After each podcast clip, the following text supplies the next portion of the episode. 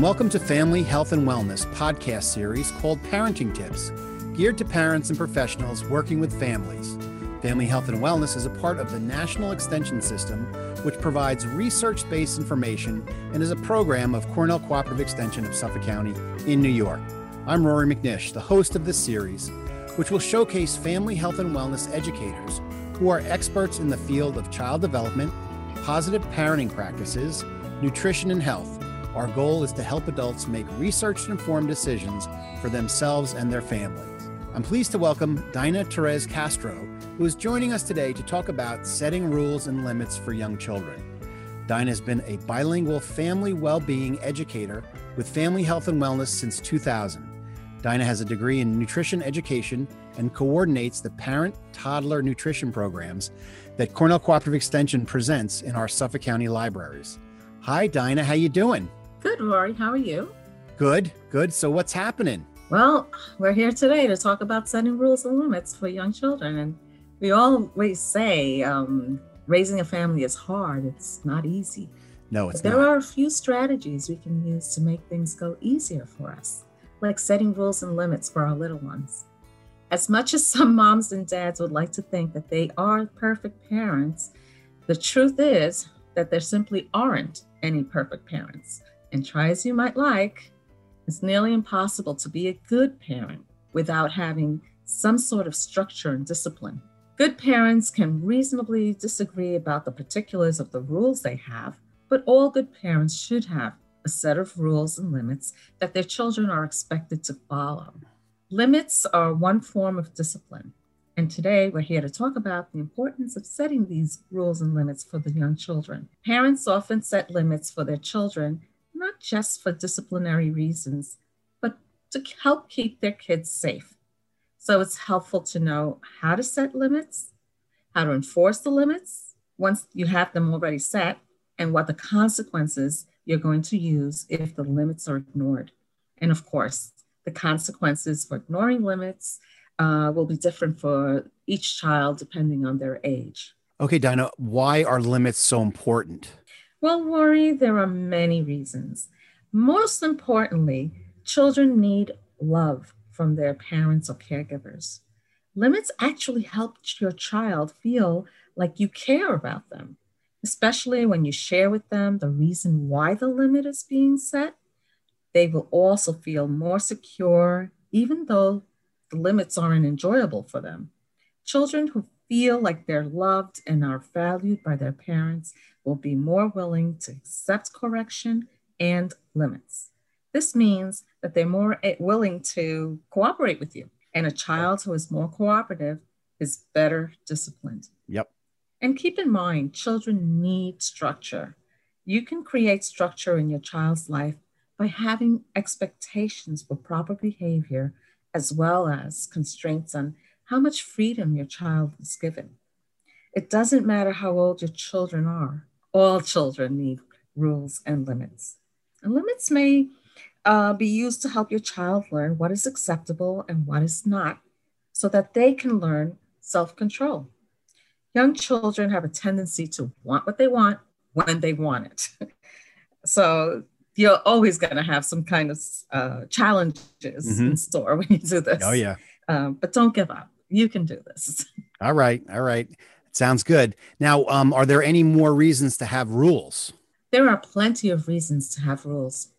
But the main reason is that over time, they help your child develop the ability to manage his or her own behavior. And although it sounds contradictory, your child's ability to control himself is something that grows out of his being controlled by you.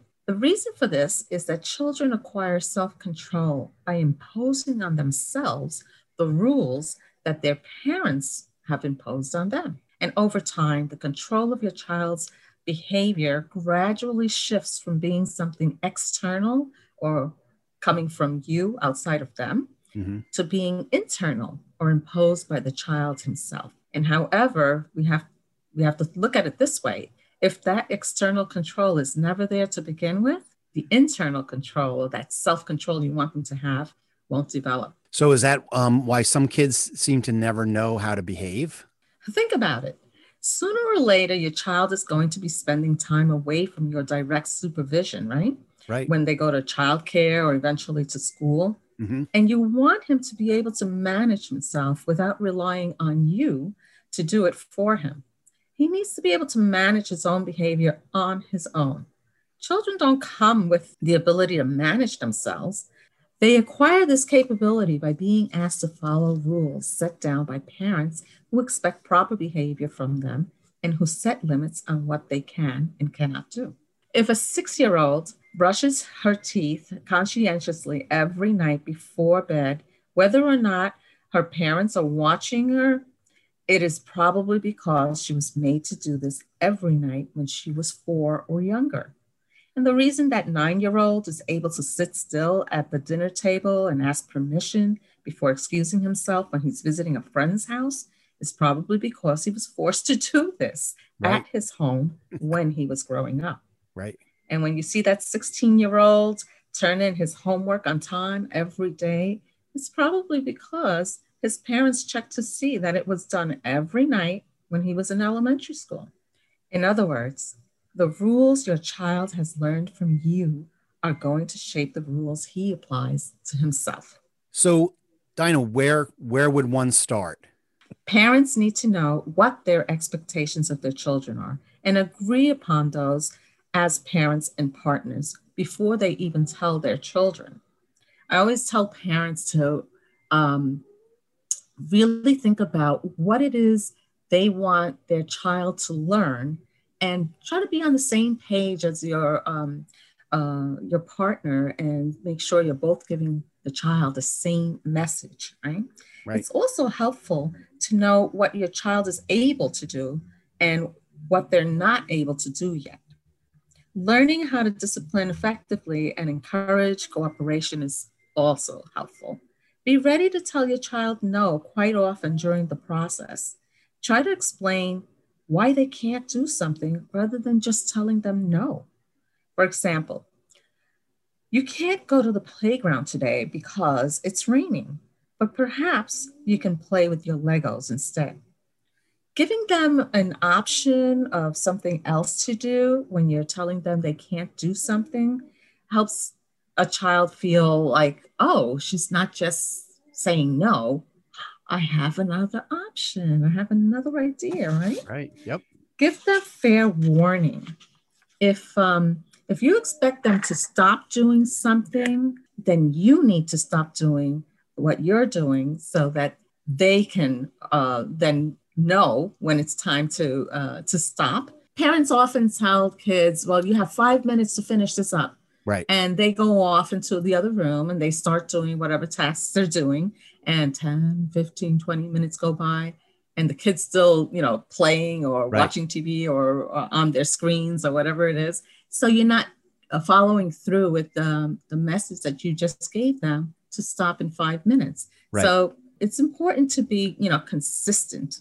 If you give the child a time limit to finish doing what they're doing, um, be sure you stop doing what you're doing to enforce that time limit when the time comes. Right, right. Okay. Mm-hmm.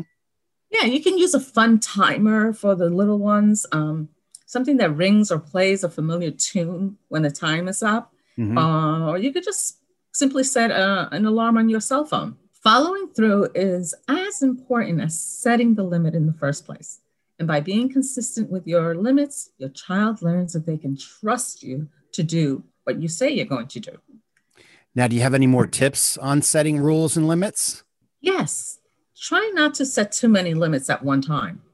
Your child needs to be able to achieve some kind of success bef- and um, follow that limit that you just set before okay. he can move on to the next one. You might repeat yourself during this training process, but the results are going to be so worth it in the future. Pay attention to how the limits you set are affecting your child, too.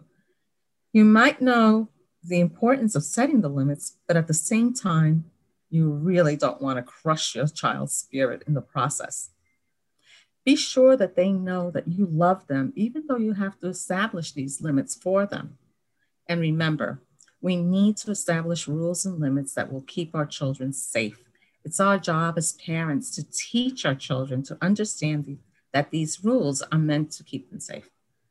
It is our responsibility to keep harmful things away from our kids. And the other thing to remember is to be consistent.